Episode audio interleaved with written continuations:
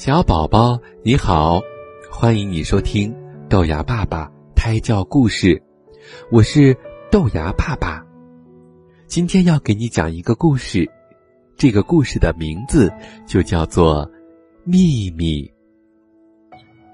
从前有一对贫穷的夫妻，他们除了一座茅屋之外，其他的一无所有。他们靠打鱼来维持生计。有一天傍晚，丈夫在海边下网捕鱼。起网的时候，发现网里有一条全身透明的鱼。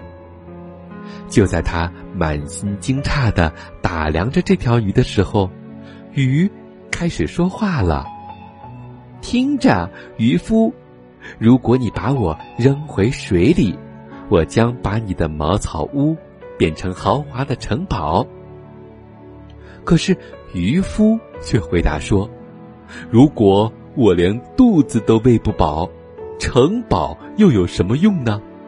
我要当国王，要什么有什么。”这条鱼接着说：“到时候城堡里会有一个橱柜，你打开柜门，里面就会有最美味的饭菜。你回到家，就会有人服侍你。”你就成了一个国王。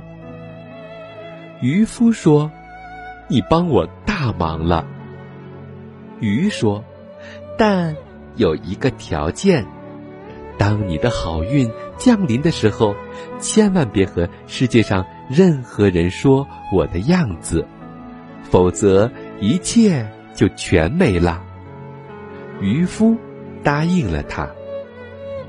他惊喜的发现。在他原来破棚子的地方，果真矗立着一座大城堡。他睁大眼睛走了进去，看见他的老婆身着漂亮的衣服，坐在一间豪华的房间里，周围有很多人在服侍着他。他就问：“夫君，这些都是怎么来的？”丈夫说：“我可饿坏了。”给我拿点吃的来。老婆回答说：“可是我也没有吃的。”你不用管了，丈夫说：“你看见那边那个大橱柜没有？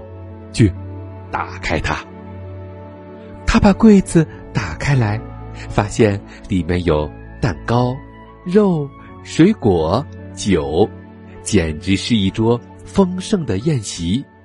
许多人都来服侍他，给他换上了国王的衣服。他的老婆高兴的大叫：“真是应有尽有！”他们坐下来，一起大吃大喝。